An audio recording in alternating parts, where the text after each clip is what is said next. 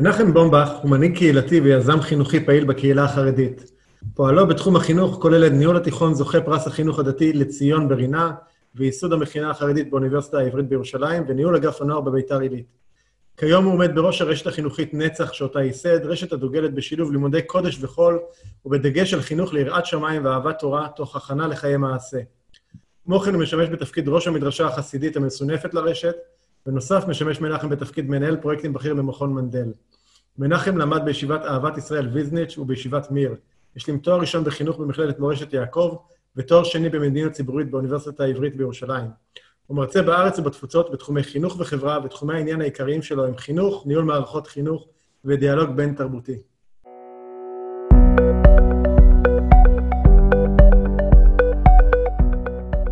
שלום וברוכים הבאים לפודקאסט כסף טוב, שיחות עם יזמים ועסקים המשנים את העולם. העסקים בעולם החדש פועלים בצורה שונה. הם מגדירים מחדש את כללי המשחק. הם מונעים מתוך תשוקה, להט וייעוד גבוה. על כל אלו ועוד תוכלו לשמוע כאן בפודקאסט כסף טוב, שבו ערן שטרן מראיין את האנשים שמפתחים עסקים שעושים טוב בעולם.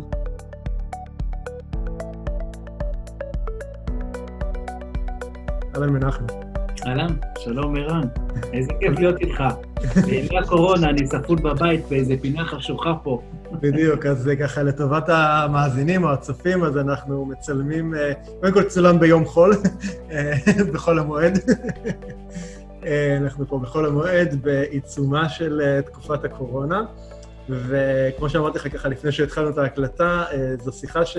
אני כבר הרבה זמן הייתי, רציתי לקיים, אבל, ובדרך כלל אני מקליט את השיחות האלה, אתה יודע, במפגש שיושבים אחד עם השני, וככה יש את הקרבה הזאת, זה מוסיף איזושהי אנרגיה, אנרגיה לשיחה, אבל זה לא ימים רגילים, ואמרתי שאני חושב שיש לך דברים חשובים מדי לומר, מכדי שנחכה למה שנקרא, שיעבור זעם הקורונה, והיה לי מאוד מאוד חשוב ככה לקיים את השיחה הזאת כבר עכשיו. אז אה, תודה על ההיענות ועל ההזדמנות.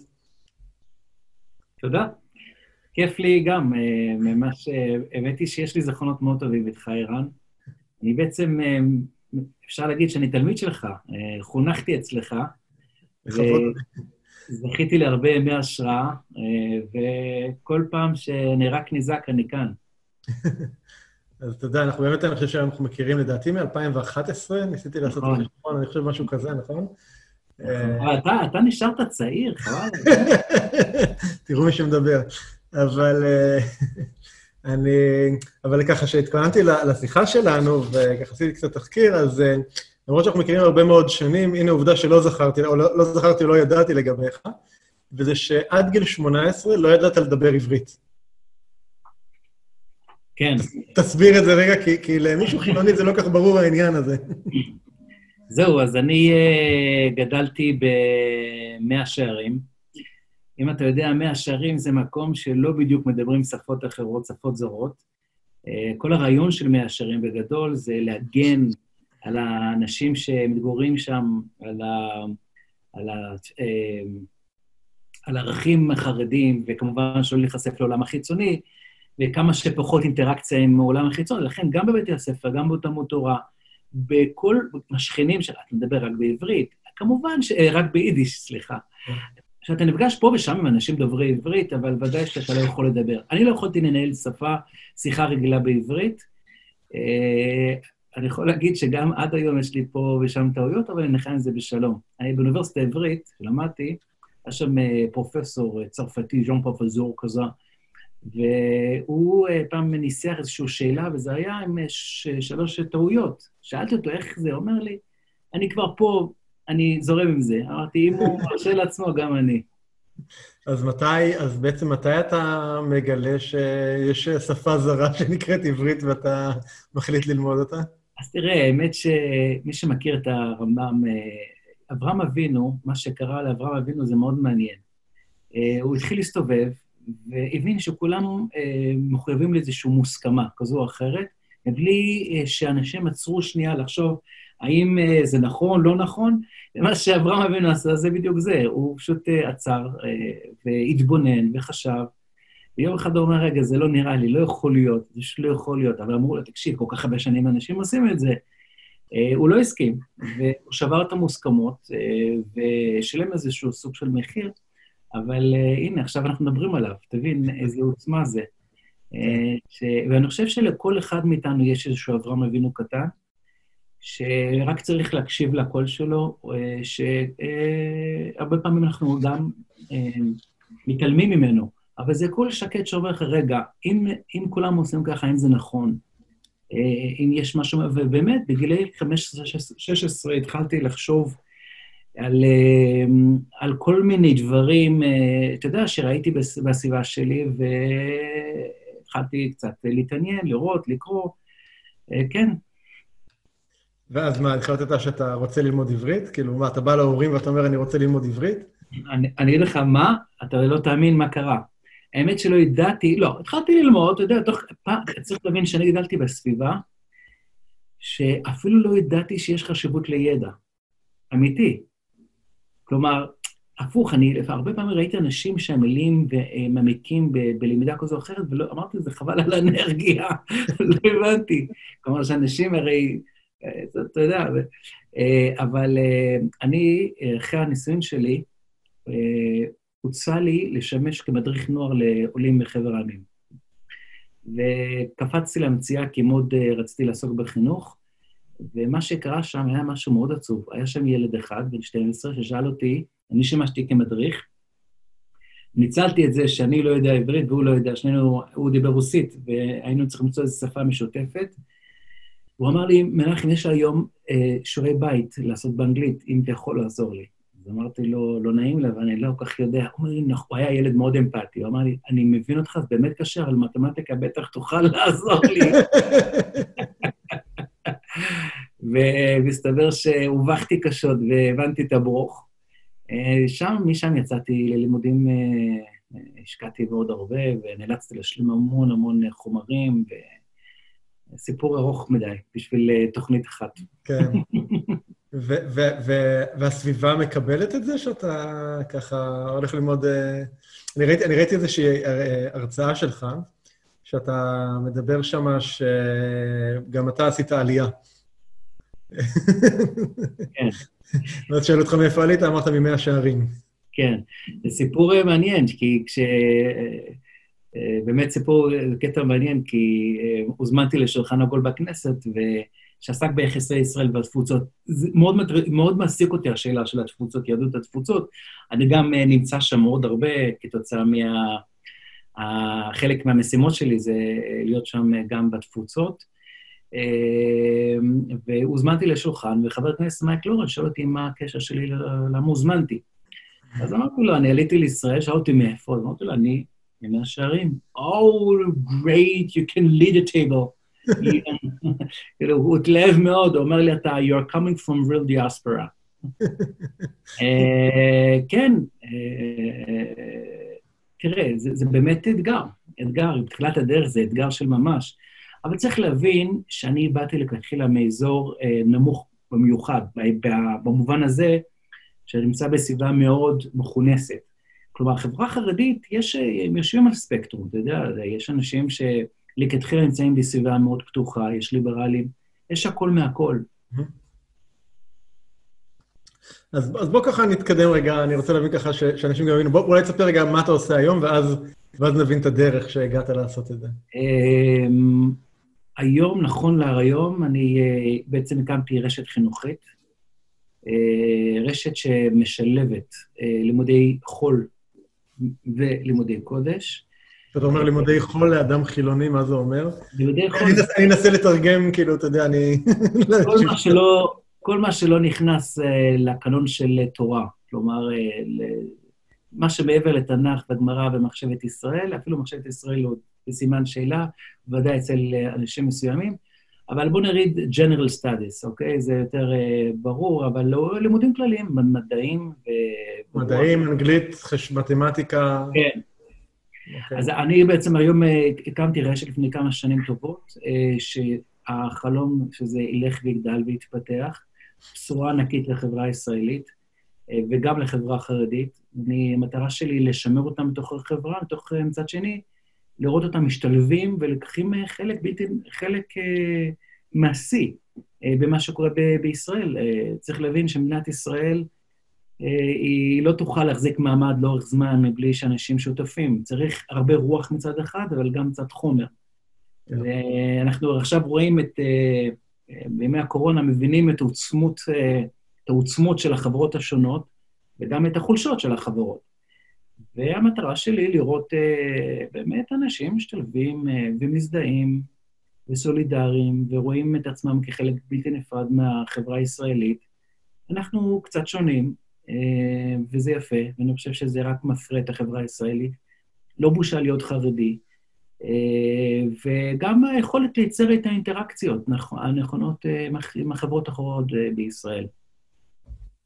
אז בעצם את, אותה, את אותה מדרשה שאתה מדבר עליה כאן, הקמת אותה ב-2013, וזה בעצם, באותה תקופה, זה בעצם הישיבה התיכונית הראשונה שמוקמת במגזר החסידי. מה, מה כל כך חריג בדבר כזה? תסביר לנו את ה... ולמה בחרת דווקא את זה לעשות? אז הסיפור הוא כזה, שכשאני סיימתי את התואר שני באוניברסיטה העברית במדיניות ציבורית,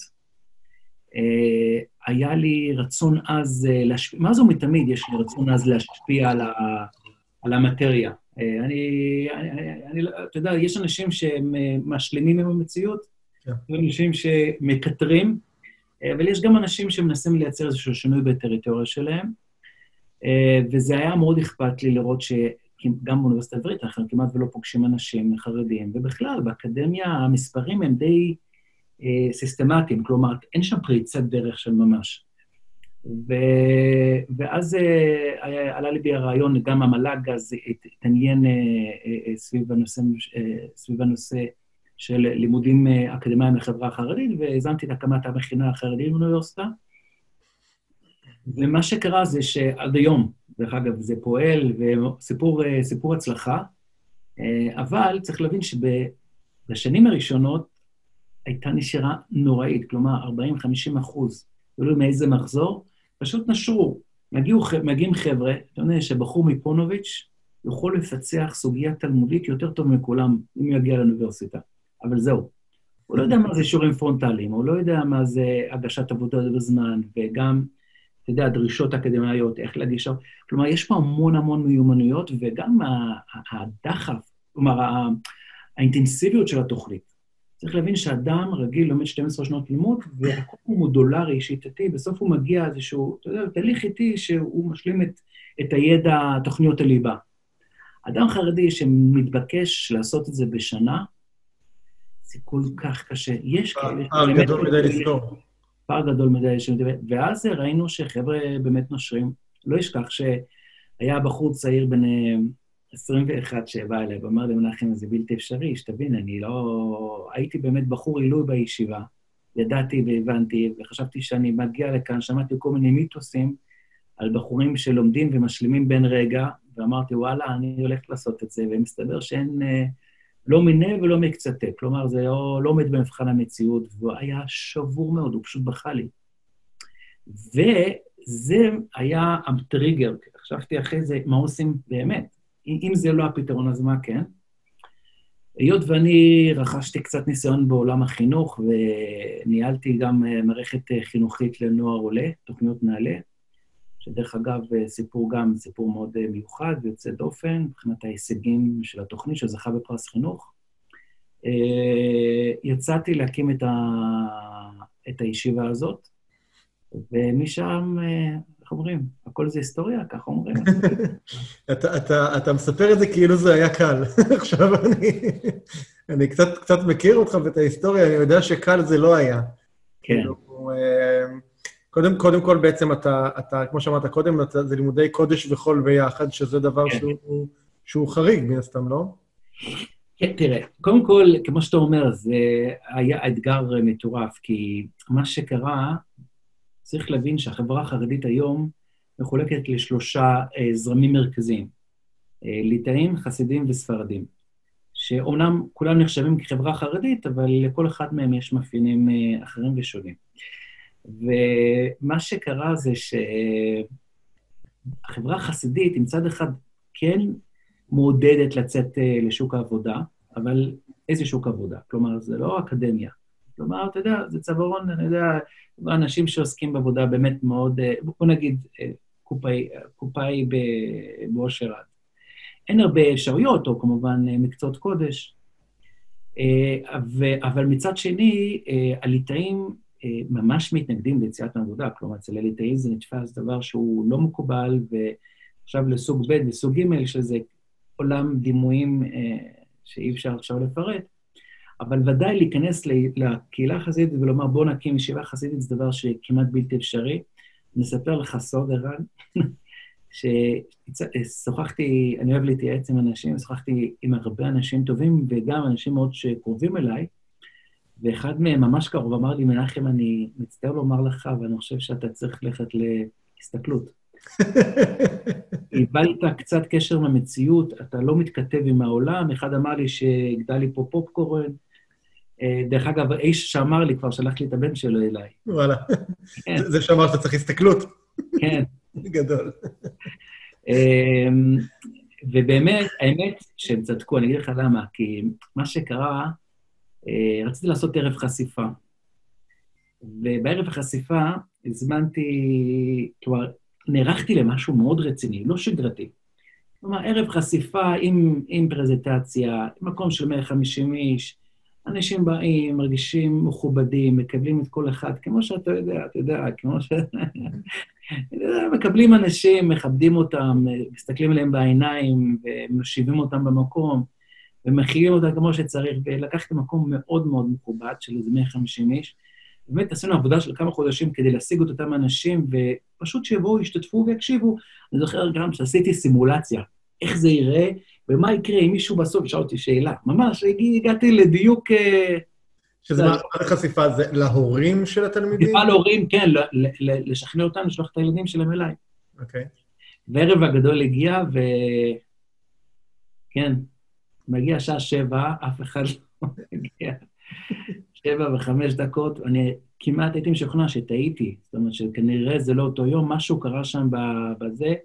שבע וחצי, סוף סוף, ברוך השם, מתחילים להגיע, וסך הכל הגיעו חמישה אנשים. וואו.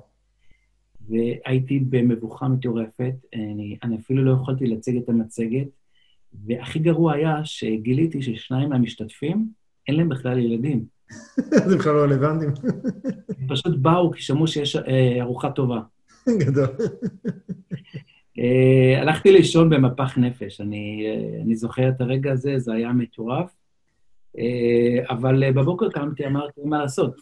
אין דרך אחרת. כלומר, אם אנחנו רוצים שיותר ויותר חרדים ישתלבו בחברה הישראלית, מתוך מחויבות דתית וערכית, שתבין, אני באמת מאמין בזה, שזה אפשרי ויש לי כבר היום הוכחות.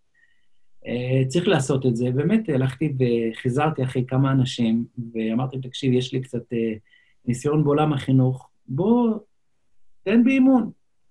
זה עבד, אה, באמת קצת התפשרנו מבחינת האיכויות והדיוק, אבל היום זה כבר גם באמת סיפור גדול. איך, איך, הצלחת בסוף כן לשכנע הורים לשלוח... אני יודע מה, אולי לפני השאלה הזאת יש שאלה, אולי זה משהו שחשוב שאנשים ששומעים יבינו, ושוב, אולי... אתה יודע, אנחנו כאן מנסים, מדברים פה לשני עולמות, אז מי שמגיע אולי מהעולם החרדי מבין יותר את המורכבות של מה שאתה מתאר, ומי שמגיע מהעולם החילוני, אה, לא כך ברור מה העניין, אז אני, אני רוצה רגע להכניס את, ה, את, ה, את העז כדי שאנשים יבינו את המורכבות של הדבר הזה. אה, כי בעצם אה, אתה מקים מדרשה כזאת, ומעבר לזה שאנשים לא כל כך רצו לבוא בהתחלה, כמו שאתה מתאר, אתה גם זוכה להתנגדות עצומה, אוקיי? ברמה של אה, אפילו אה, התנכלויות אישיות אה, כלפיך, הפצה של פשקווילים, הפגנות ליד הבית, אפילו פגיעה פיזית בבית שלך, ברמה שזה... אגב, עד, עד היום אני כל, כל הזמן ככה, מי שעוקב אחרי קצת בפייסבוק, מדי פעם עוד רואה את, את הדברים האלה שהם גם מתקיימים. תסביר רגע על, על ההתנגדות המאוד מאוד גדולה הזאת שאתה, שאתה חווה.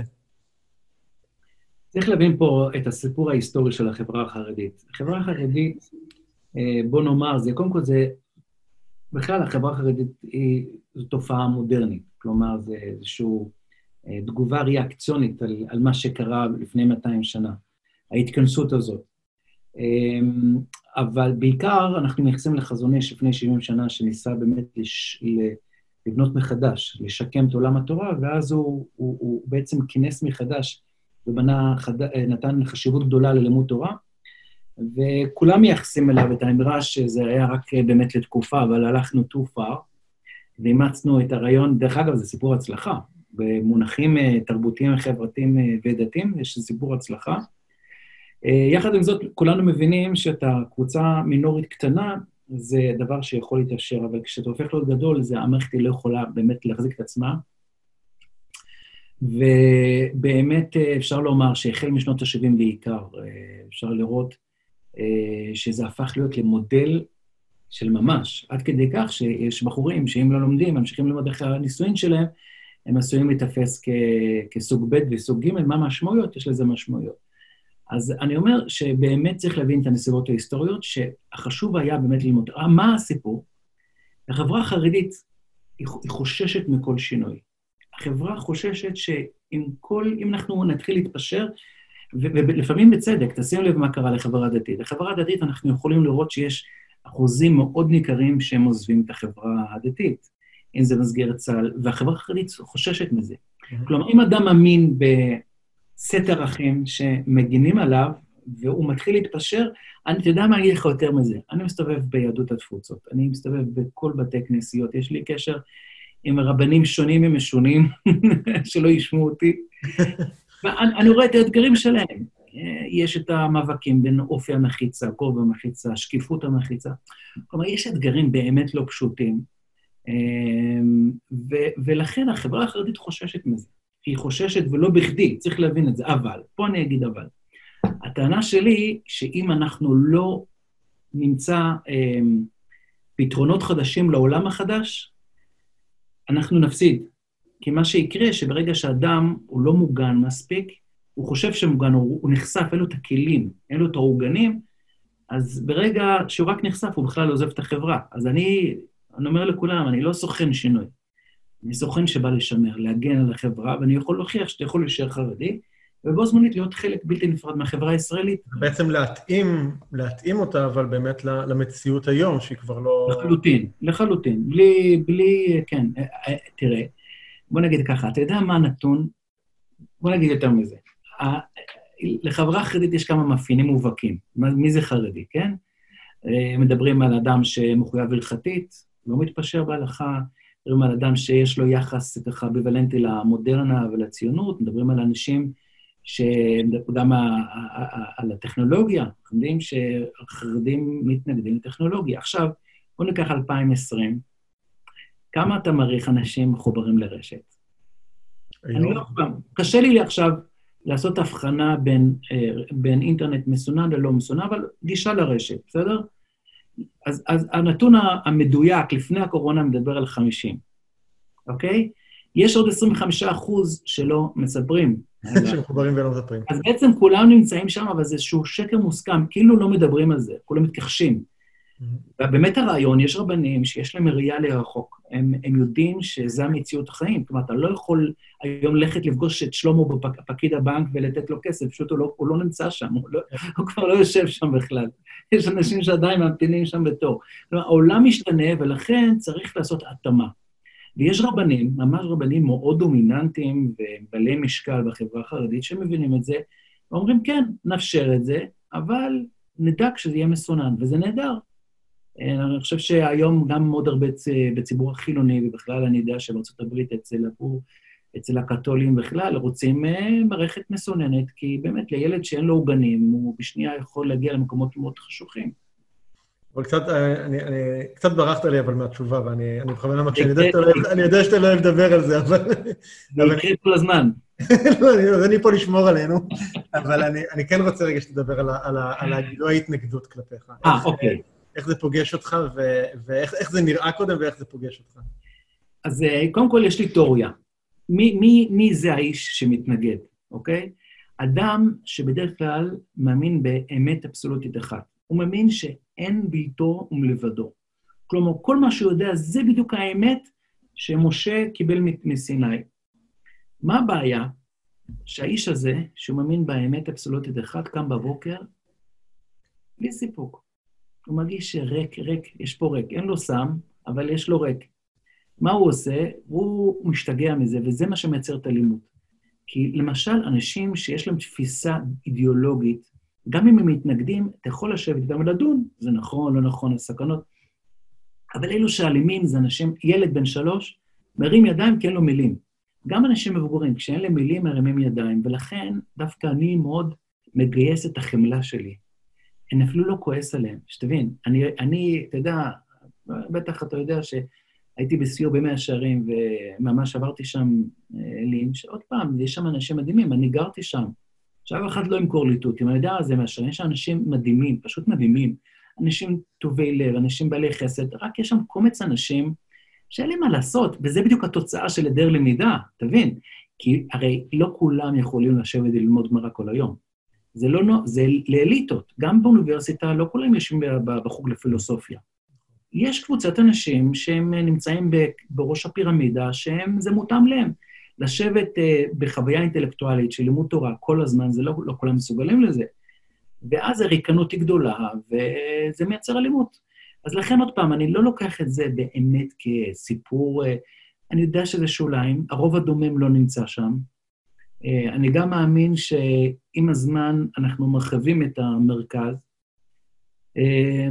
אבל לימוד עוד פעם, זה יקרה, הם שם כדי להישאר והם אה, לא מתכוונים ל... זה, זה, זה יקרה. תראה, אתה יודע, היסטורית, תסתכל, זה היה כבר בתקופת בית המקדש. כלומר, זה לא משהו חדש שנוצר כאן בישראל. קבוצות קיצוניות הן כאן כדי אולי לפעמים להגן עלינו. לא נכון, אתה, אתה קם בבוקר, אוקיי, ופתאום אתה רואה את הפשקווילים, שזה המודעות הגדולות האלה על הקירות, נכון? או כל מיני פליירים וכאלה, שבעצם אה, עם אה, כל מיני האשמות כלפיך. ותיזהרו ממנו, וכאילו, פעם ראשונה שאתה פוגש את זה, מה אתה מרגיש כלפי זה? זה... אה, הלב, הלב פועם, אני לא מפלסטיק. כן. אה, ברור, זה מאוד לא נעים.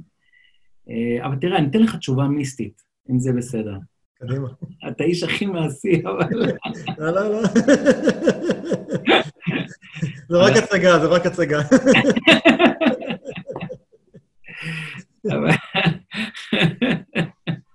אני רוצה להגיד לך שיש משהו, כשיש התנגדות, שקודם כל, אה, פסיכולוגית זה מעצים אותך במידה מסוימת, אבל גם יש לזה היבטים מיסטיים, כי אדם שרוצה לעשות טוב, אה, אנחנו מאמינים שצריך אה, משהו, איזשהו משקל נגדי כדי לעצור את הטוב, כי, כי יש שטן, יש את השטן שרוצה לפגוע בטוב. אה, למשל, יש סיפור מאוד מפורסם של רבי לוי צוק מברדיצ'ב, שהוא היה אדמו"ר מ... הוא היה איש שהיה, קראו לו הסנגור של העם היהודי. כל דבר רע שהוא ראה, הוא מצא איזושהי אה, אה, לחלוכיות אה, של קדושה אה, לסנגר על האדם. יש לו סיפור, סיפורים מדהימים. והוא פעם אה, ביקש לבנות בית כנסת בסמוך לבית שלו, וזה התחיל להיבנות, ובאמת כבר החזיקו בקומה הראשונה, היה מאוד מאוד מרשים.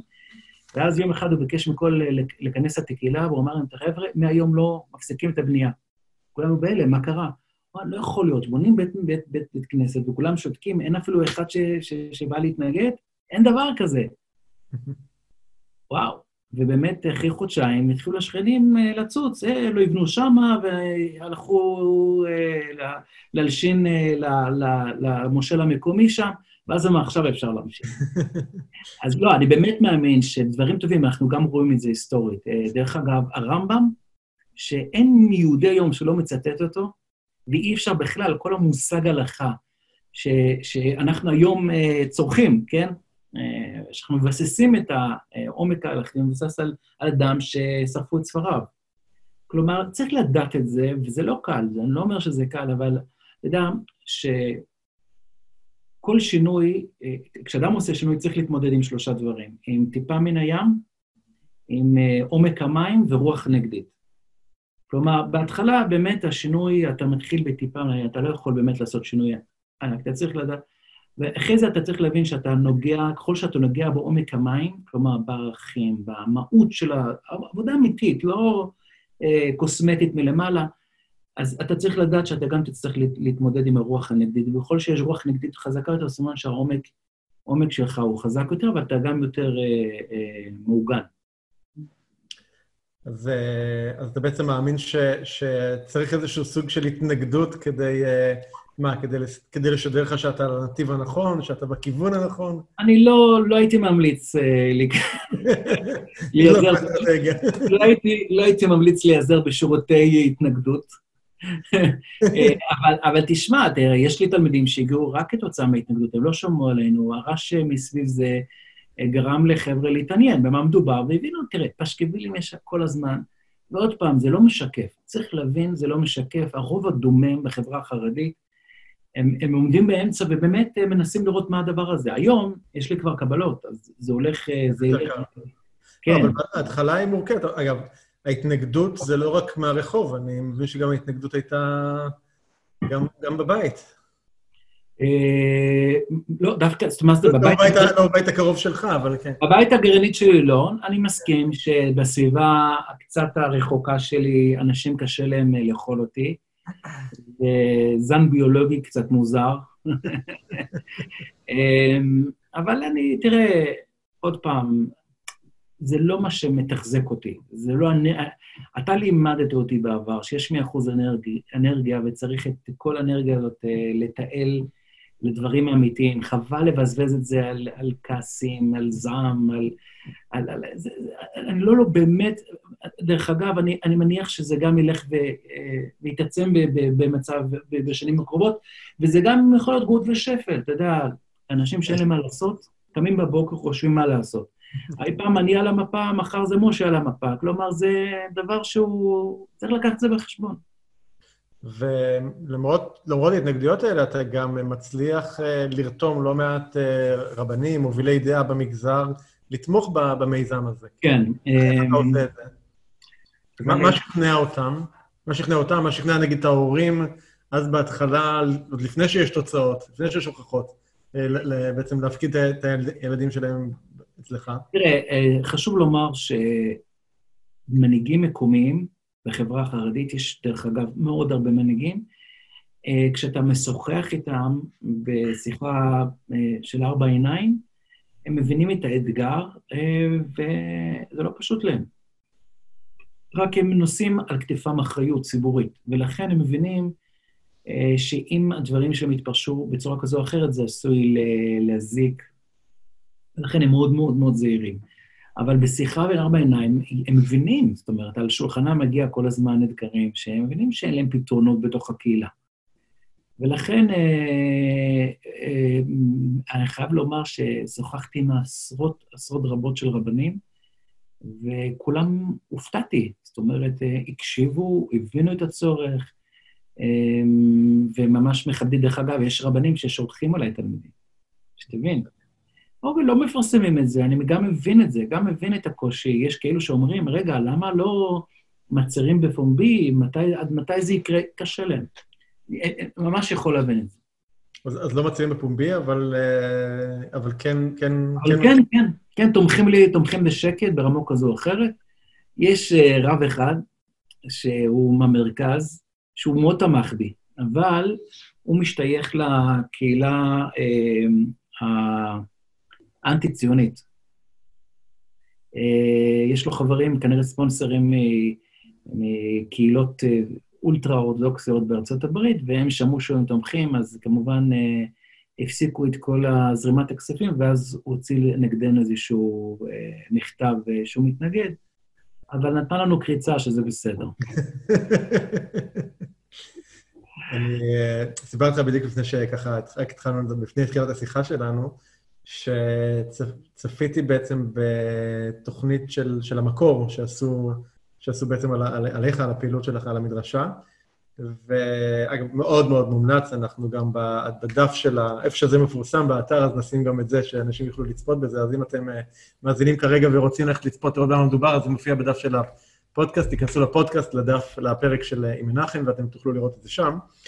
ודי בהתחלה יש רגע, יש רגע שלי, אותי מאוד מאוד מאוד ריגש.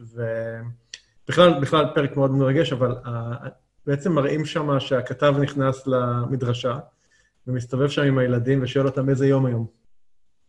והם אומרים לו, יום יום שני. מה שהיה נכון, אגב, זה היה יום שני, אבל uh, מה שהוא התכוון לשאול זה בעצם היה יום הזיכרון לגיבורי צה"ל. ו...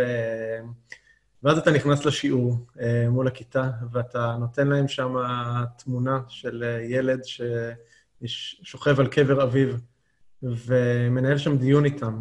ולראות את הדבר הזה אה, כחילוני, זה היה בשבילי mind blowing. קראתי לוויקי, אמרתי לה, בואי תראי את הדבר הזה, זה כאילו, רק תביני את, ה, את עבודת הקודש בעיניי, שאני רואה ש, שבאמת אתה, אתה עושה שם עם הילדים. או שהראו ילד שמדבר ו... ושואל אותו, שואלים אותו מה, מה אבא שלך עושה, מה המקצוע של אביך, אז הוא עושה מזדמנות, הכוונה לכל מיני עבודות מזדמנות פה ושם. ובהמשך, לקראת הסוף, ששואלים את אותו ילד מה הוא, אה, מה הוא רוצה לעשות כשהוא יהיה גדול, הוא אומר שהוא רוצה להיות עובד בהייטק, או, או זה סוג של דברים שכשאתה באמת רואה אותם בעיניים, ואני גם הסתובבתי איתך שם לפני כמה שנים במסדרונות במדרשה, אז עד שאתה לא רואה את זה בעיניים, קשה להאמין שבאמת דבר כזה קורה. אה, כי כל מה שאנחנו רגילים לראות בתקשורת, וכל מה שאנחנו רגילים מתוך הדימויים שלנו, אה, זה לראות רק את, באמת את ההפגנות ואת האלימות ואת ה, את ה, את ההתנגדות למסדות המדינה לפעמים. זאת אומרת, זה הדברים שכל הזמן דואגים להעצים לנו, ו... וכאילו מתחת לרדאר, ובשקט ובהרבה צניעות ובהרבה אורך רוח וסבלנות והמון המון אהבה, אתה מוביל פה ממש מהפכה. ו... ו... שוב, היו לנו לא מעט שיחות, ו... וגם הרצית בעבר בפני הקהילה שלנו של, של השליחות, ויש לך שליחות מאוד מאוד גדולה, ואני אשמח ככה שתיתן רגע ככה, תספר קצת על, ה... על הזווית שלך, של מה, למה אתה עושה את מה שאתה עושה. תודה. אה, נכון, דרך אגב, הסרט, אה, מישהו בטוב ליבו לקח את, אה, את הסרטון של יום הזיכרון וחתך אותו והפיץ אותו, זה הפך לוויראלי, עד כדי כך שהייתי בארצות הברית, ב-Jewish Parade, mm-hmm. אנשים אה, זיהו אותי, זה היה מאוד חזק שם, ובאמת זו הייתה זכות ענקית לקדש שם שמיים, ואני חייב לספר לך סיפור.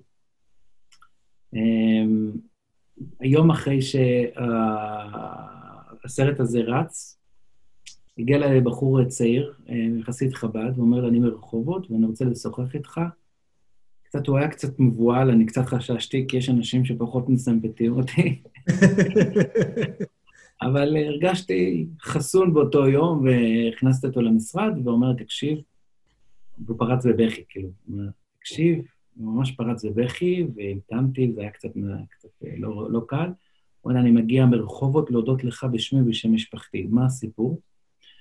הוא מספר לי שיש לו סבתא בת 87, ניצולת שואה, שהיא גרה בקיבוץ והיא מתאהבת חרדים, ובמשך מאוד הרבה שנים לא רצתה קשר מהנכדים וילדים שחזרו בתשובה. ניסו כל מיני דרכים, אישה אינטליגנטית, מיוחדת, צלולה, אבל כל מה שניסו לעשות לא עבד, ואתמול בלילה הוא מספר, והוא דיבר ממש עם דמעות, זה היה מרגש נורא, אנא שמספר לי, יש לי אפילו צמרמורת. אה, והוא מספר שאתמול ביקשה מכל אה, בני הבית והילדים והנכדים להתכנס, חשבנו כבר שזה הסוף, כי בת 87, ואז אמרה שלפני שאני פותחת את דבריי, אני מבקשת לצפות יחד בסרטון הזה. וכולם אה, הסתכלו על הסרטון, ואז היא אמרה, אני לא ידעתי שיש חרדים שיודעים לכבד חיילי צה"ל. אני מתנצלת על כל אותם שנים שהיינו בנתק.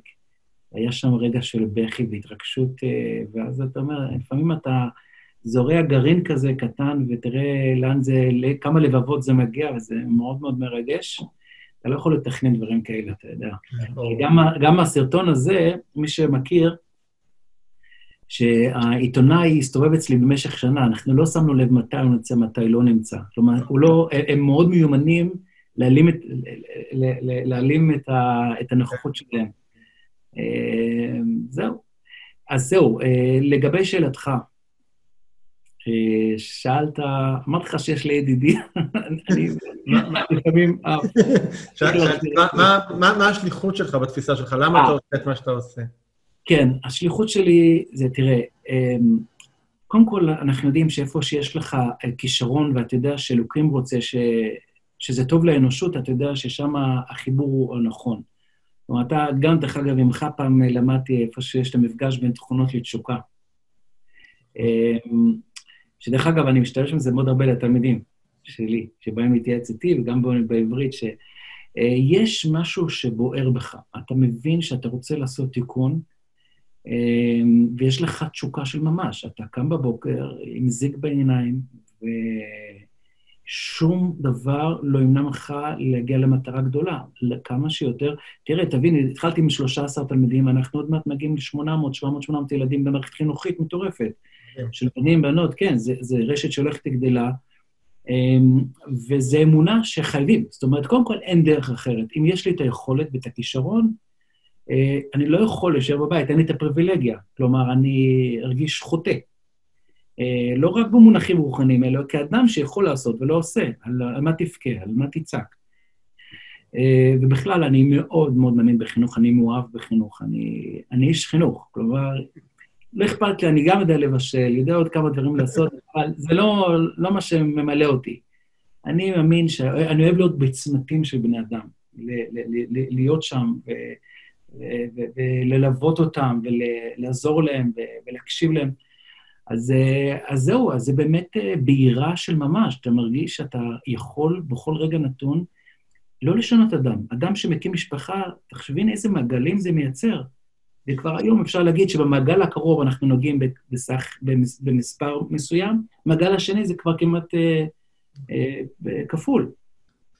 אני שמעתי אותך פעם אומר, אה, אני לא בטוח שאני אה, אה, אדייק בציטוט, אבל אמרת משהו ברוח הדברים של שאתה רוצה לבאר את העוני בחברה, בחברה, בחברה החרדית. שזה בעצם, נקרא לזה, המטרה, זהו, המטרה, כן, אני אדבר נכון, צודק, המטרה המרכזית זה באמת בסוף לשלב את החברה החרדית בחברה הישראלית, והשתלבו בשוק התעסוקה. צריך להבין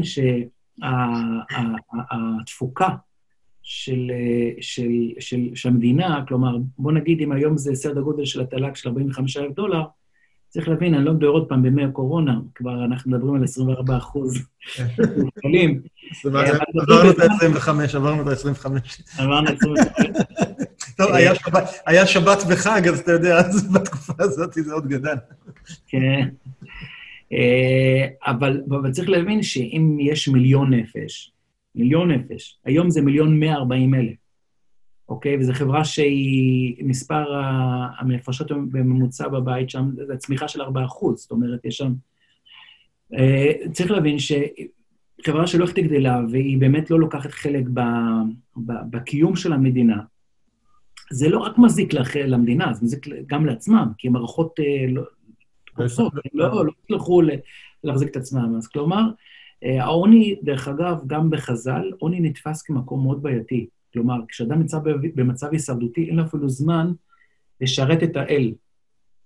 אז זה אומר שגם גם לפי הרמב"ם, שהוא ממש מתאר בתיאורים חיים, מה המשמעות של להיות אדם עני וכמה זה חמור בכלל לפשוט ידיים, שהיום זה הפך לנורמה אצל חלק מהאנשים, כתוצאה, עוד פעם, מהנסיבות החברתיות וזה. אבל לכן אני כן, אני רוצה לראות שהחבר'ה משתלבים בשוק התעסוקה, תורמים, אני רוצה לראות אנשים שמייצרים ננו-טכנולוגיה, אני רוצה לראות טייס שיושב עם אלירן במטוס, בקופית. אני רוצה לראות אנשים שהם, ש... כמו אני ואתה מדברים כעת ביחד, אנחנו באים מעולמות שונים לחלוטין, אבל יש בינינו סנרגיה, אנחנו מבינים, יש בינינו כבוד הדדי. ככה זה צריך להיראות, אני לא רואה שום סיבה אחרת. הפוך, אני אגיד לך משהו. אני הייתי פעם אצל רב, ושוחחתי איתו, אני אוהב לשוחח עם רבנים, לשמוע אותם. ואז הוא אומר לי, תראה, אני רוצה שכולם ילכו לצה"ל. עכשיו, הוא רב סופר אורתודוקסי, הוא לא התכוון לזה, שאלתי מה הקאץ', הוא אומר לי, מה הבעיה שהחרדים חוששים מצה"ל? שביום שהלכו לצה"ל, יסירו את הכיפה שלהם. הוא אומר, איך זה יכול להיות? אדם לומד 20 שנה במערכת חינוכית, ויום אחד הוא מסיר את הכיפה? מה זה אומר עליו? הרי זה אומר שאין פה אורגונים, יש פה באמת... הרי מה קרה? זהות, כל זהות מבוססת על שלושה מרכיבים, על ידע, הזדהות ופרקטיקה. כלומר, אדם יש לו עולמות של ידע, הוא מזדהה עם הידע, ואז פרקטית הוא מקיים. למשל, בוא נגיד אדם שהוא חובב כדורגל, הוא יש לו היכרות עם עולם הספורט, הוא מזדהה עם השחקנים, והוא גם משחק או, או צופה. אה, אצלנו, בגלל המאמץ והאנרגיה להגביה את החומות, אנחנו מאוד הרבה עוסקים בפרקטיקה ופחות בידע. ולכן אדם כזה, בשנייה, ברגע שהוא נחשף, הוא נופל, הוא לא, לא יכול להחזיק באמת מעמד לאורך זמן. המטרה לחזק את עולמות הידע, לתת את רוב המשקל לעולמות הידע, ואז אוטומטי לייצר, לייצר את ההזדהות, וזה אתגר. חינוך זה אתגר בכל מצב. דיברנו לא, לא מעט על, על, על, בעצם על היחס בחברה החרדית כלפיך ואיך תופסים אותך. אני מעניין אותי לשמוע איך, איך זה בצד השני, איך, ב, איך אתה נתפס בחברה החילונית, מה אתה פוגש שם? תראה, אני יכול להגיד על עצמי שני דברים. שאחד מהדברים שהם חשובים לי מאוד, לא לרצות אף אחד. לא חילונים ולא חרדים.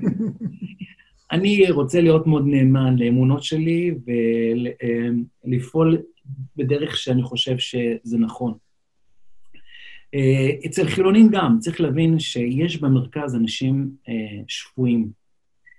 אה, בכלל, בכל חברה, גם בחברה ערבית, גם בחברה צ'רקסית, גם אצל המסורתים, גם אצל הדתיים, נכון. יש במרכז, יש אנשים שהם אה, נאורים, אנשים מתונים, אנשים שמחפשים, הם יודעים שיש לנו אינטרסים משותפים במדינה. רווחה זה אינטרס משותף, ביטחון זה אינטרס משותף. אה, אי אפשר שכל אחד רק יחזיק את האינטרסים הצרים והפנימיים, כי זה באמת לא משרת. אנחנו יכולים לראות עכשיו בימי הקורונה מה המשמעויות של האדם שחושב רק על, על אני ואפסיות. אבל זה, זה נכון מה שאתה אומר, אבל, אבל בסוף מה שאנחנו שומעים זה את הקיצוניות, את הקיצונים בשני הצדדים. כן. זה השיח שאנחנו כן. שומעים אותו. כן, אז לכן, קודם כל המשימה, קודם כל לא להיכנע, לא להיכנע לקולות האלה, לא לתת להם ביטוי, וגם לא להתרגש מזה יתר למידה. הפוך, המשימה שלי, גם בתוך החברה החילונית, ואני מעורב במאוד הרבה מעגלים, זה להרחיב את המרכז הזה. זה להרחיב, שכל אחד שומר ומגן על האמונות שלו ועל הערכים שלו בלי שאנחנו מתערבים שם. אבל, אבל, אבל המעגל, זה, זה דימוי הפיצה. הפיצ, בפיצה יש משולשים, בקצה של הפיצה יש, יש את הקיצונים, ובמרכז יש אנשים את ה... ואנשים, גם אם אנשים מייצגים קבוצות אחרות, הם קרובים אחד לשני יותר מאותם אנשים ש, אה, ש, שמשתייכים לאותו מגזר. כלומר, המרכז זה הסיפור. נכון, אני, תראה, אני פרסמתי בוויינט לפני אה, כמה ימים אה, בקשה. אמרתי, חבר'ה, יש פה מציאות לא פשוטה, בואו לא נשכח שאנחנו אחים. ממש קריאה, קריאה שמשווה, כי, כי היה פה באמת הלאום נגד החברה החרדית, וזה באמת דיסאינפורמציה. אנשים, אני גר פה בביתר עילית, אני חייב לציין את השקט המופתי שיש פה, והקשבה, ל... כלומר, לקחת אנשים קיצוניים והזויים, שמגיע להם מאסר, פשוט מאסר עולם, הם, הם בעיניי רוצחים. כי, כי, כי זה לא משחק פה. אבל, אבל אותם לוקחים, וגם, דרך אגב, גם עשו את זה בתל אביב, לקחו אנשים הזויים מתל אביב, שהולכים לחוף הים, וגם מזה עשו uh, פרופוגנדה.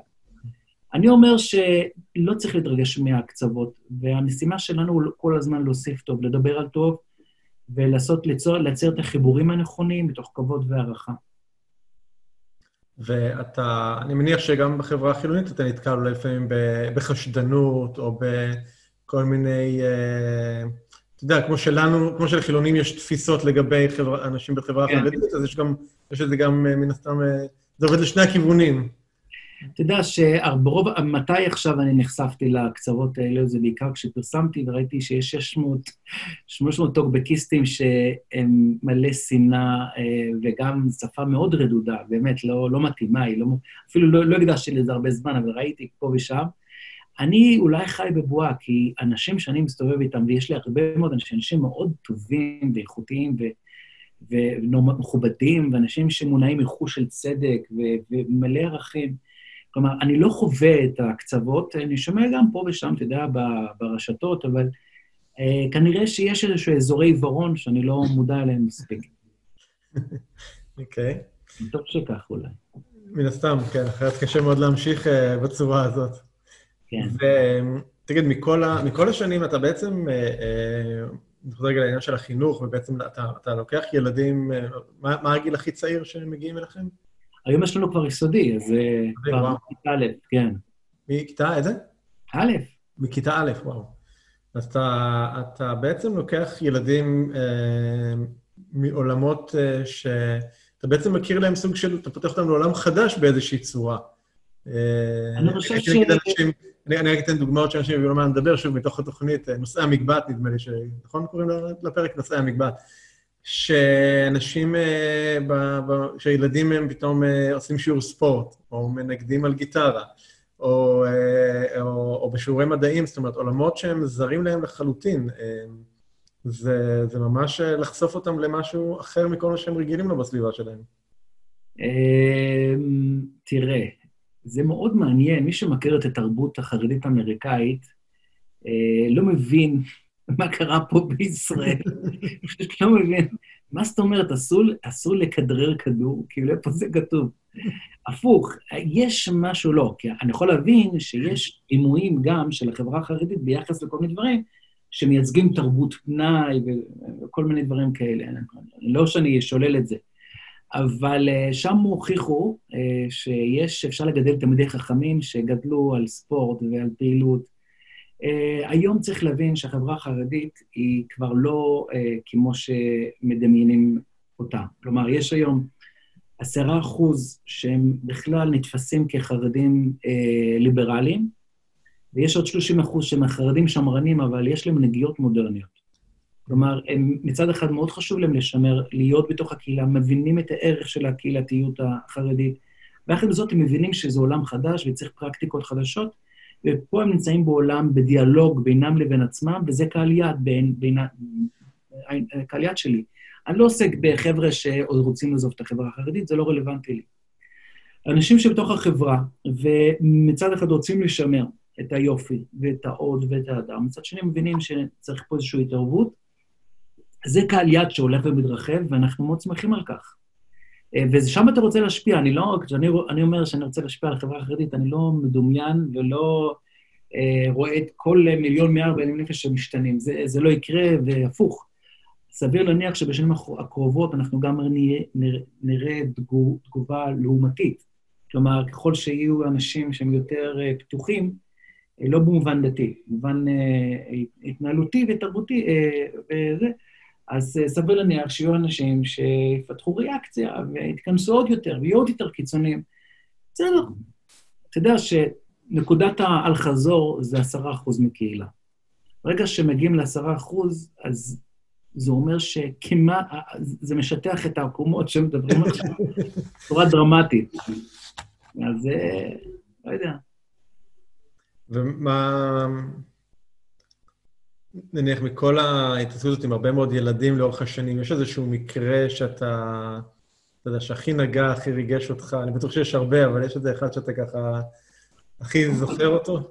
קודם כל, בלי סוף, אבל לספר לך סיפור, לפני uh, שלושה חודשים, מתקשרת אליי פרופסור ליה אייטינגר. היא אישה מאוד מפורסמת, היא גם פעילה בתחום ה-climate change. ומה שקרה זה שמשהו מאוד מעניין, היא מתקשרת אליי, אומרת לי, תקשיב, אני פעילה, רק שנייה, שנייה אחת, בסדר? שנייה אחת.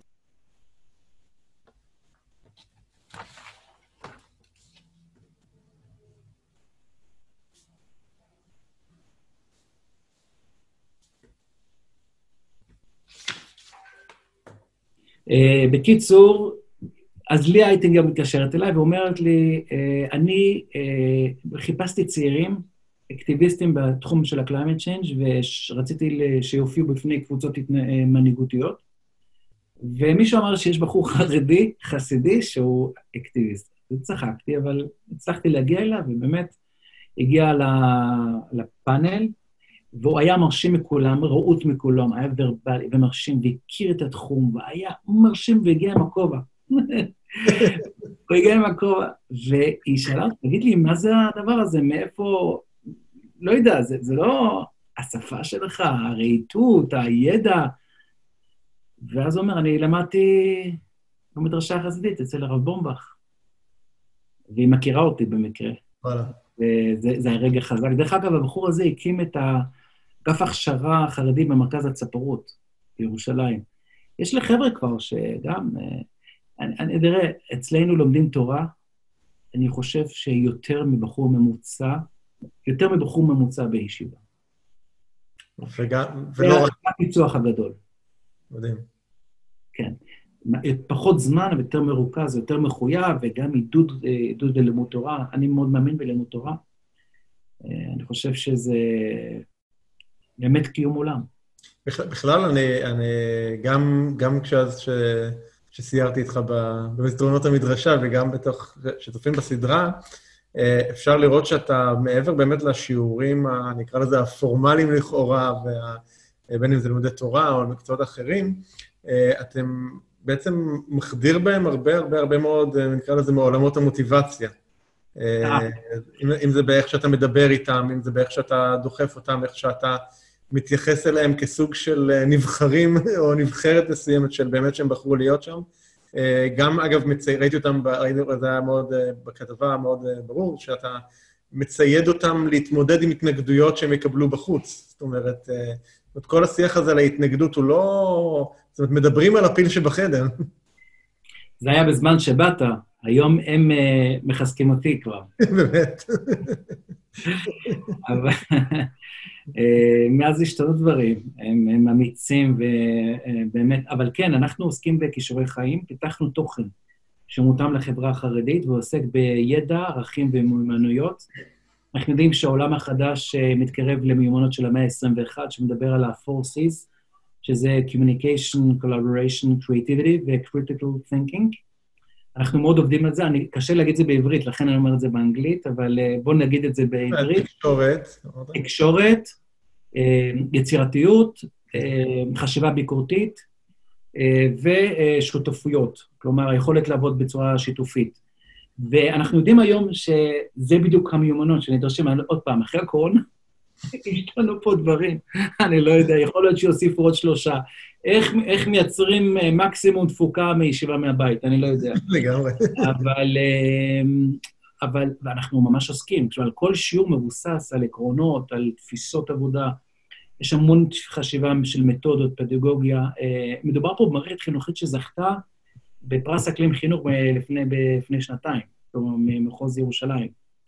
הוא מוסד באמת יוצא דופן, והוא גם מייצר השראה למאוד הרבה מוסדות אחרים. מגיעים אלינו, עכשיו היה לפני uh, כמה חודשים, ראש עיריית רעננה, עם כל המנהלים של רעננה באו ליום uh, השתלמות אצלנו.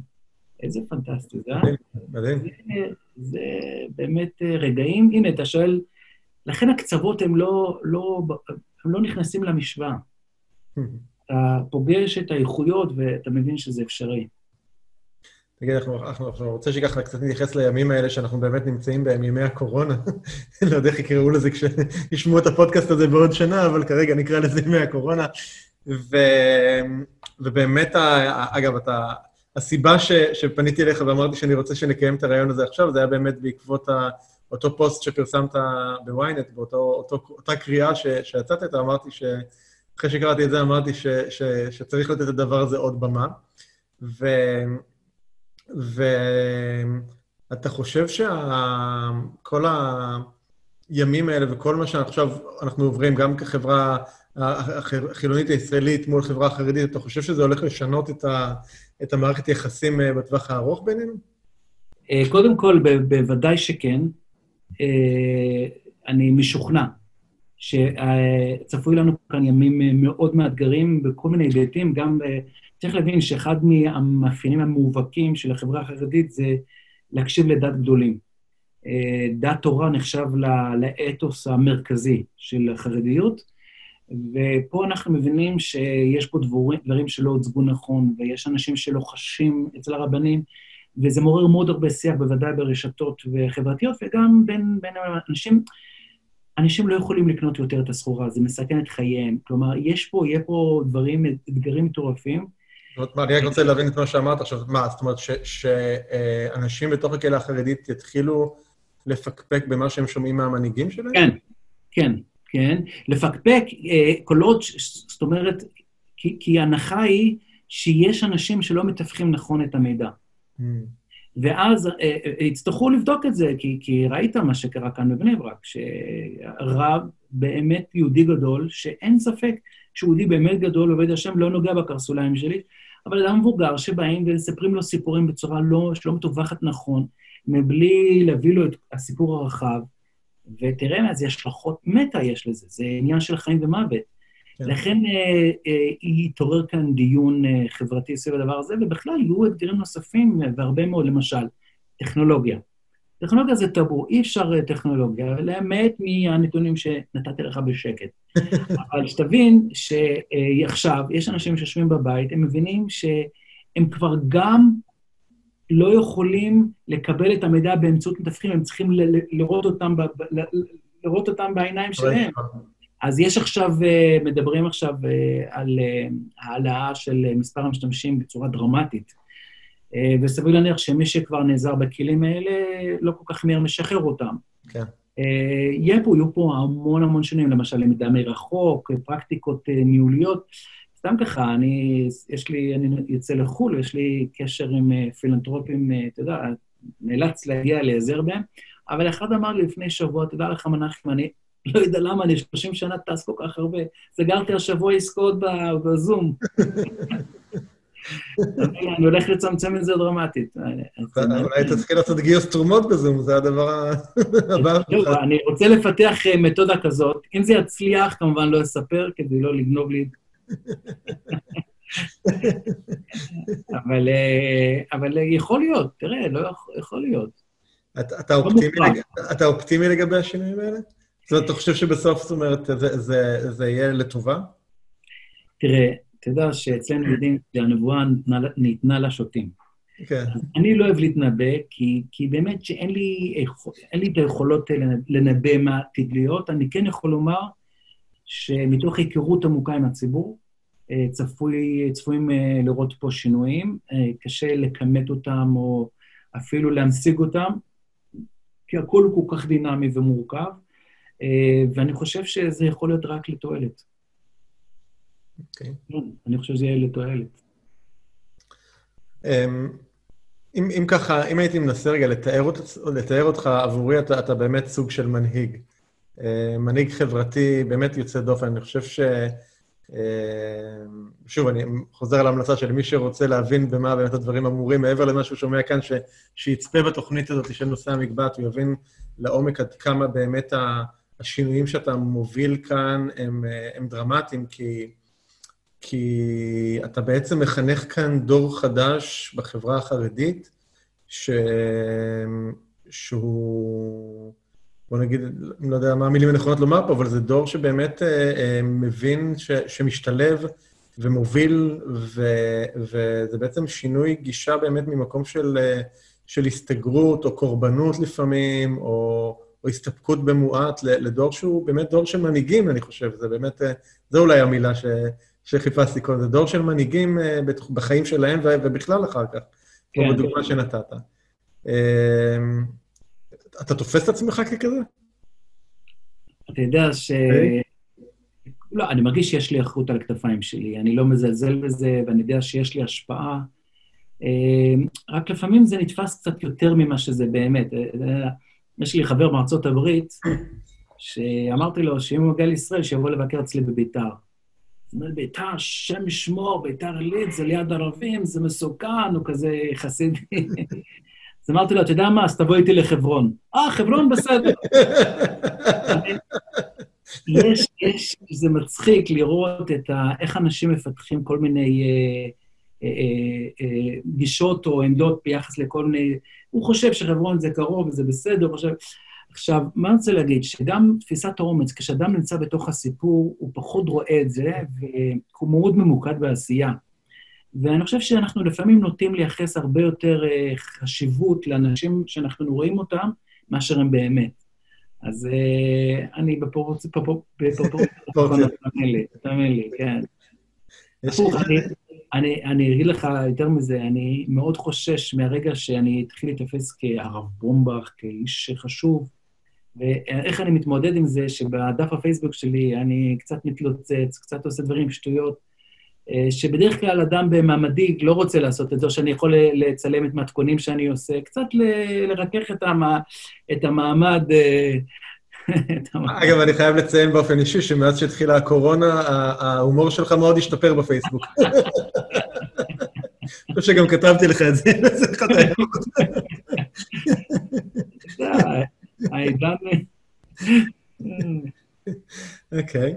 יש איזושהי אה, יכולת משמעותית שאתה חושב שמנהיג כזה צריך שתהיה לו? אה, להתבגט על המשימה, אה, לדעת שמיליון דברים יקרו בדרך ויקשו, ואלף סיבות להרים ידיים, ולדעת ש... שזה לא נכון. אני חושב שאצלך בספר פעם קראתי את חוק ההקרבה, שמי שרק נותן, התמורה שלו תמיד יהיה גבוה יותר, וצריך לדעת את זה, אבל אתה חייב לתת משהו בתמורה, זה לא עובד ככה. כן. אתה צריך לוותר על משהו. אה, ופה זה באמת אה, אנשים שמובילים ורוצים להשיג ורוצים להשפיע. קודם כל, צריכים לדעת לעומק מה הם רוצים לעשות. זה לגבש את הזהות האישית שלהם גם כאדם וגם אה, גם כ... אם אתה רוצה לפעול מעמדת הנהגה. אבל אתה צריך לדעת בדיוק מה מוביל אותך ואיפה אתה מעגן את העוצמות שלך ואת הערכים שלך, ככה שלא כל רוח שאינה מצויה תעיף אותך, תעיף, תעיף אותך, ולכן פה צריך באמת אה, חוזק, וגם חשוב מאוד אה, להיות בסביבה תומכת. אני חושב שאנשים שרוצים לפעול לבד, אין להם הרבה סיכוי לשרוד. אני זכיתי באישה, שאנחנו הולכים יחד, אה, יד ביד מתחילת הדרך, והיא מאוד תומכת בי. וזה באמת לזכותה ייאמר, כי באמת אנחנו ממש ביחד, אנחנו סללנו לעצמנו את הדרך ככה שיש לנו שפה גם משותפת. אתה יודע, מנהיגות זה לא רק בחוץ, זה גם בתוך הבית. אני חושב שזה מתחיל בסוף. זה כן. מתחיל בנו, במעגלים הכי קרובים אלינו, ומשם זה מתרחב. כן, כן. אז צריך סביבה, סביבה, ואני חייב גם לומר שאני אומנם היום עומד בראש אה, מיזם גדול, אבל לשמחתי מצאתי אנשים מדהימים, פשוט יוצא דופן, וזה אחת התכונות שלי, לדעת להיעזר באנשים, וגם להשלים אותי במקומות שאני פחות טוב בהם. כלומר, יש לי אנשים שיודעים אה, ממש אה, לעשות את הדברים הרבה... למשל, אני לא איש יסודי כל כך, אני יכול לתת רוח אה, ורעיונות. גם יש לך ADD. אני גם ADD, כן, מובחן, ממש. שזה אתגר. מי שמבין מה זה ADD לאדם כמו, כמוני זה לא קל, אבל אני יודע להיעזר, ואני לא מתבייש להיעזר, לא, לא מתבייש לבקש, וגם להודות איפה שאני פחות טוב. כלומר, מאוד מאוד חשוב אה, לבנות סביבה של אנשים טובים ואיכותיים וראויים. יש אנשים בצוות שלי שהם עשר פעמים טובים ממני בתחומים מסוימים, ואנחנו גם, גם חשוב מאוד הגובה העיניים, לדעת להתנהל בגובה העיניים, לא בהתנסות. אה, אני מאוד אה, לא מאמין בהיררכיות ניהוליות של, של, שאפיין את, ה, את שנות ה, את השנים, ש, אתה יודע, שנות 60, 70, 80, אפילו עד היום אפשר לראות מבנים מהסוג הזה. היכולת שלנו באמת להיעזר, להיוועץ ביחד, לקבל החלטות משותפות, אה, ולדעת ש... כן, שיש, אה, שיש איכויות אצל כל אחד. מכל הדברים ש... שעשית, אוקיי? כל העשייה המאוד מאוד מבורכת שלך. דרך אגב, זה הרעיון הארוך ביותר שעשיתי אי פעם, מבטיח לך. חכה, אנחנו הולכים לשבור את השיאות קצת. הגעתי ללימיט שלי, עכשיו אני בלופ חוזר כבר. זה הכל בסדר. תכף נוציא ממך, עד עכשיו זה היה כאילו לעייף אותך, ועכשיו נגיע לשאלות המעניינות. אוי אוי אוי. אמ, מתוך כל העשייה שלך, במה אתה הכי גאה? ביקשתי ממך עכשיו לבחור את הילד, הילד המועדף, אה? אמ, קודם כל, אה, חינוך, אה, קודם כל זה ברור לי, אבל אני אגיד יותר שזה מעבר לסיפור הגדול והכמותי, אני מדבר על עבודה איכותית. הקשר האישי שיש לי עם תלמידיי, זה פשוט תענוג, זה ממלא אותי, זה מרגש אותי, אה, זה נוגע בי, ויש לי גם, הם יודעים להחזיר לי, יש בהם מידת הכרת הטוב. אני מקבל הרבה פעמים מכתבי הערכה, והם עומדים איתי בקשר, והם מתייעצים. אה, וזה פשוט נוגע, באמת נוגע לי ללב. זה אזורים שפשוט ממלאים אותי כמו מצבר. אתה יודע, זה, זה סטרואידים ב-100 מיליגרם. אני, אני, אני יכול לעשות המון דברים, אני יכול לשוחח ולדבר בפני קבוצות, וזה הכול מאוד נחמד, ואנשים, אבל, אבל בסוף המגע האנושי, ולדעת שאתה בצומת מכריע של אדם, ולולי המידע שלך במקום, הוא היה בוחר נתיב אחר, וואו, איזה זכות. כן. זה פשוט מאוד, זה מרגש. באמת זכות גדולה. מי האדם שהכי השפיע על החיים שלך? Mm, יש לי, האמת היא, כמה, כמה אנשים שהשפיעו עליי. אני מאוד סלקטיבי. אה, יודע לאמץ מכל אחד את הטוב. אין לי דמות אחד מופת, אבל יש לי כמה, יש למשל, אני הסתופפתי מאוד הרבה אצל אדמו"ר מוויז'ניץ, זכרונו לברכה, שמאוד מאוד השפיע עליי ברמות מסוימות. אה, קניתי מאוד הרבה תורה מהרב ליכטנשטיין, זכרונו לברכה, שמכירים אותו, רב אהרון ליכטנשטיין, שהוא מאוד שותף לעיצוב למי שאני היום. אה, סבתא שלי, עליה השלום, שכבר 28 שנים לא חיה, אבל היה לנו קשר מטורף. היא חיה בעולמי עדיין, היא, היה לנו קשר מאוד מאוד קרוב, אה, ממש. אה, והיא הייתה, דרך אגב, סיפור מעניין, הייתה מהשומר הצעיר. וואלה. כן, היא הגיעה מהשואה, ונכנסה לשומר הצעיר, ואז... אתה יודע שגם אני שמוצניק לשעבר. עליך רואים, אתה אפילו לא, לא מתבייש עם זה. תקופה קצרה בחיים. יש לך הרבה שאריות, לא, לא, לא עכשיו, נדבר על זה. אבל סבתא שלי הייתה בקיבוץ שומר הצעיר, והם התחילו סיור במאה שערים. סבתא שלי נזכרה שיש לה דודה שמתגוררת במאה שערים, ואמרה, היא חייבת להיכנס, היא גרה שם, איזה קרובת משפחה. והדודה אמרה, שיינדל, את לא יוצאת מפה יפה, זהו, את נשארת פה. וזהו. זה מה שקרה. זה מה שקרה. והיום, איפה אתה מקבל השראה? מה מקורות ההשראה שלך היום? אה, אני מאוד אוהב לקרוא. אה, משתדל לקרוא כמעט כל יום, כדרך חיים. אה, אני חושב שאני אוהב ללמוד, כל הזמן להשלים. יש לי עדיין פערים שקשה מאוד להשלים אותם. כי, כי בכל זאת, אה, צריך להבין שבעיניי המון המון שנים הלכו, אה, ביידיש אומרים פייפן, הלכו לטמיון, אה, אבל כן, אני קורא, ואני אוהב לעשות גם, יש לי תחביבים, אני אוהב לבשל, אני אוהב לרוץ קצת, אני אוהב לעשות דברים. אני לא, אני יכול להגיד, להעיד על עצמי שאני לא מבזבז זמן, אני מאוד פעיל וכמעט אין רגע פנאי. אפילו בזמן שאני מדבר איתך, שלחתי שלושה, שלוש אס.אם.אסים חשוב. בלי שתשים לב אפילו. כן. אני מאוד, כן. אני מאוד פרואקטיבי, כלומר, אני באמת, אני, אני אוהב לפעול ולעשות. השראה, תראה, כל הזמן יש דברים חדשים, יש דמויות שאתה פוגש אותן ואתה נפעם מעוצמתם, מגדולתם. אני מאוד מאוד מתרשם מאנשים בעלי מידות טובות. אני לא מתרשם מאינטלקטואלים, אה, כמובן, אינטלקטואל שהוא בעל מידות זה וואו, אבל יותר מרגש אותי בני אדם, מנצ'ים. אדם שהוא מנץ' והוא מנכיח את, זאת אומרת, והקהילה שסובבת את האיש הזה חובה, נעזרת בטוב לב שלו, וזה דבר, למשל, עכשיו בקורונה, יש בחור בשם אלי ביר, שהוא יושב ראש איחוד הצלה, והוא דרך אגב נמצא במיאמי מאושפז קשה. אה, ברוך השם, היום שמענו שהוא מצב כלל, אבל הוא איש שכל מעשיו הוא מעשה חסד. אני לא יודע מה הרמת הידע שהוא כבר אה, הספיק בחייו, אבל הוא אדם טוב, שקם בבוקר, הוא רק עושה טוב, מידות טובות, בלי שאנשים אפילו יודעים על כך. אני מניח ש-90 אחוז מה... זה, ובעיניי זה, זה, זה השראה. כן, זה השראה. אגיד לך, יש לי בבורד פרופסור יונתן הלוי. אתה מכיר פרופסור יונתן הלוי? לא. הלו? כן, כן. אה, פרופסור יונתן הלוי הוא ראש הבורד שלנו. הוא, הוא עומד uh, בראש, הוא ניהל בעצם, uh, ניהל את בית חולים שערי צדק במשך 30 שנה, הוא הפך את זה ממוסד קטן ועלוב לאימפריה, uh, לאחד בתי חולים הטובים בישראל, כולל מה שהוא מתכוון לעשות, הוא משמש גם כנשיא, אדם מאוד פעיל, הוא השראה שלי, דרך אגב.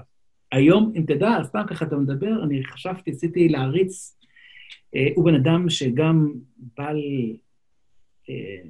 צבר מאוד הרבה בחיים, אבל גם בעל מידות, נעים הליכות, גובה העיניים, ענב, פשוט, אתה יודע שאני למדתי בהרווארד אה, במסגרת תוכנית אה, שם, אז למדנו שם על תכונות של מנהיגותיות. ומדברים על כמה תכונות, אבל אחד מהדברים שממש רואים כמכנה משותף אצל כל המנהיגים הגדולים, העסקים. Mm-hmm. שענווה זה פרמטר מאוד מאוד קריטי להצלחה. יפה. והוא כזה.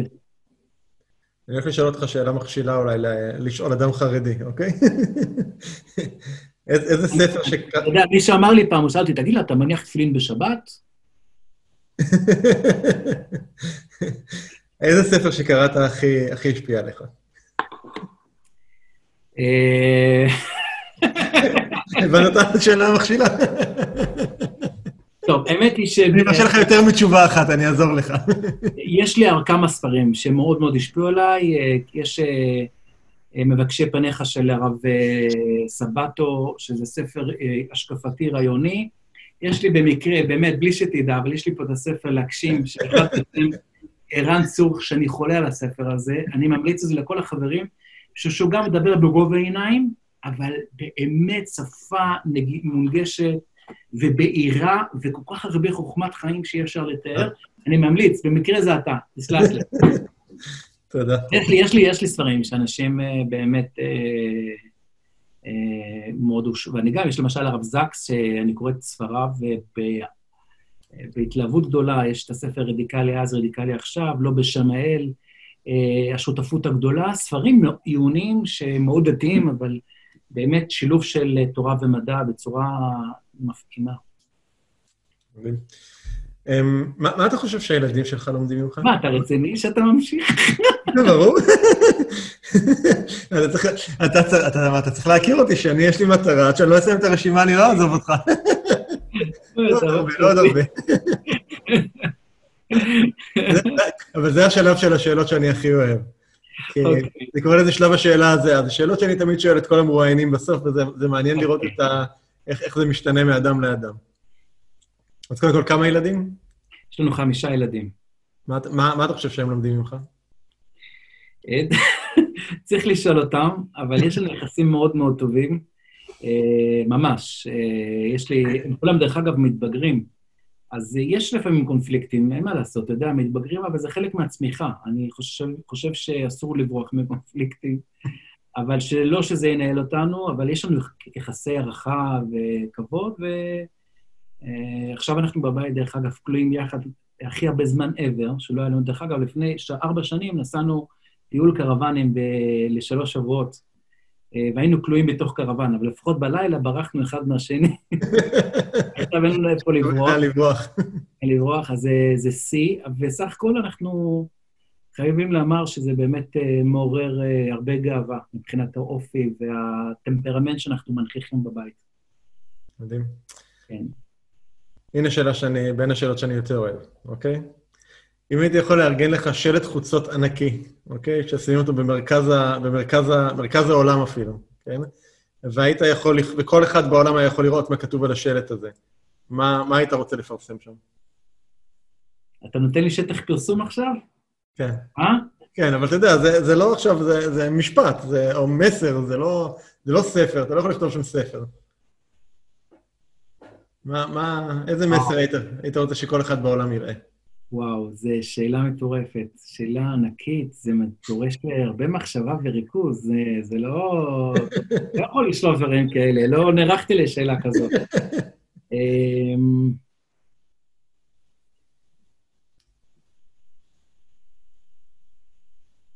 משהו שנוגע לאופטימיות ושמחה.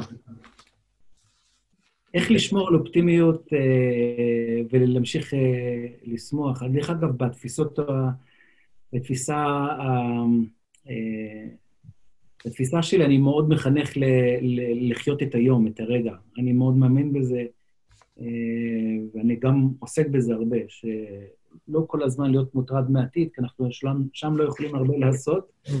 לפחות לחיות את כאן ועכשיו, שזה משהו שמאוד מוביל אותי, זה אחד המוט... בוא נגיד, זה מוטו שלי. אה, ואני מחנך ככה את התלמידים שלי, אני אומר להם כל בוקר, בוקר טוב, היום יהיה שמח, רק היום. עזבו את מחר ואתמול, רק היום, תתמקדו בהיום.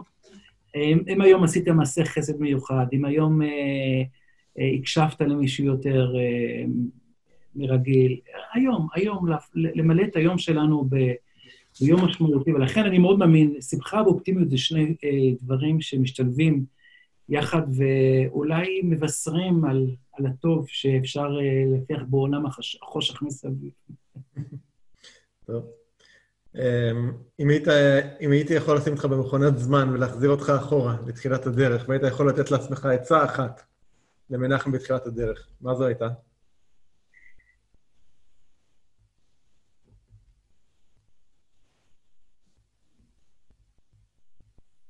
לפרוץ עוד יותר ממה שפרצת. היה לי רגעים שכנראה עדיין הססתי פה ושם, והיום אני חושב שהוא היית מחזיר, הייתי נותן בוסט מטורף על זה גם. כלומר, היו קולות שקצת הקשבתי אליהם, וזה הרגיע אותי, וזה חבל. זה לא להקשיב לקול המקטין? כן, כן לא, לא, לקולות ש, שמנמיכים את המוטיבציות שלך. אוקיי. ולאן מכאן? מה, מה יהיה הדבר הגדול הבא של מנחם? אמ, נראה לי גם, אתה לימדת אותי פעם, שאפשר תמיד לחבר את נקודות אה, מאחור, לא, לא בעתיד, נכון? כן, כן, כן. אני אפילו זוכר את הדימוי של חיפה. כן, סטיב ג'ובס זה בעצם טבע את הדבר הזה, כן. כן, אני זוכר שאמרת, נדל נוסע לחיפה, הוא רואה כל פעם 30 מטר. נכון. קשה לו, אה, אה, הוא יכול לחבר את הנקודות מאחור, ובאמת ככה, אני, אם תשאל אותי לפני 20 שנה מה הייתי עושה היום, אין, אין סיכוי שהייתי יודע. ידעתי שיש לי תשוקה לעשות ולפעול, ואני למשל ידעתי כן לגיל מאוד צעיר שאני רוצה חינוך ולעסוק בחינוך, וגם ידעתי שהדיאלוג הבין-תרבותי זה דבר שמאוד מאוד עקרוני וחשוב לי, ובמשך שנים אני עושה כמעט מאוד הרבה בזה, גם במפגשי קהל, גם דרך גשר. אבל לסבר להניח שאני אמשיך ולהרחיב את הפעילות שלנו, ו... נשפיע ונשפיע ונשפיע באופן כזה שתהיה לנו חברה הרבה יותר טובה. זה אפשרי, כן, זה אפשרי. מדהים. זהו, יש איזה משהו שלא שאלתי אותך ועוד היה חשוב לך לומר, מסר אחרון שהיית רוצה להוסיף? אמ, תראה, עוד 30 שנה אני אהיה כבר מעל 70, וזה קצת... באוכלוסיית סיכון. זה אומר שהזמן רץ, עוד 30 שנה, אתה... האמת היא, אני אגיד לך משהו, מישהו פעם אמר לי שרק 70 השנים הראשונות קשות, אחרי זה הרבה יותר קל. אבל אני חושב שהקפת כמעט את הכל, וזו שיחה די תרפואית כזאת, אתה יודע. זה קצת מפנק, אתה חושב על המחשבות שלך, ו... אבל תודה, היה כיף גדול, ומאוד מאוד מודה לך על הכבוד שנתת לי לשוחח איתך. ותודה. טוב, שיהיה לנו בשורות טובות, ותמשיך בעשייה המבורכת שלך. תודה, תודה רבה.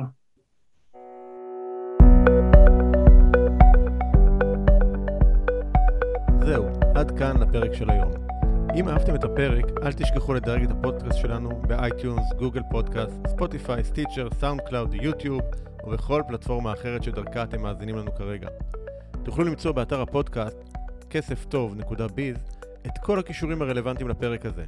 שם גם תוכלו להירשם לפודקאסט ואנחנו נשלח לכם תזכורת בכל פעם שאנחנו מעלים פרק חדש. נרשמים באתר כסף טוב.ביז.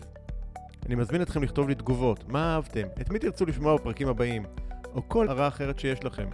מוזמנים לשלוח לי ישירות למייל ערן את כסף טוב.ביז או בפייסבוק שלי facebook.com/ערן פנפייג' וחבר'ה, אל תהיו קמצנים, שתפו עם החברים שלכם. מה, לא מגיע להם גם ליהנות ולהפיק ערך? אני ערן שטרן, שמח שהאזנתם לנו, ונשתמע בפרק הבא.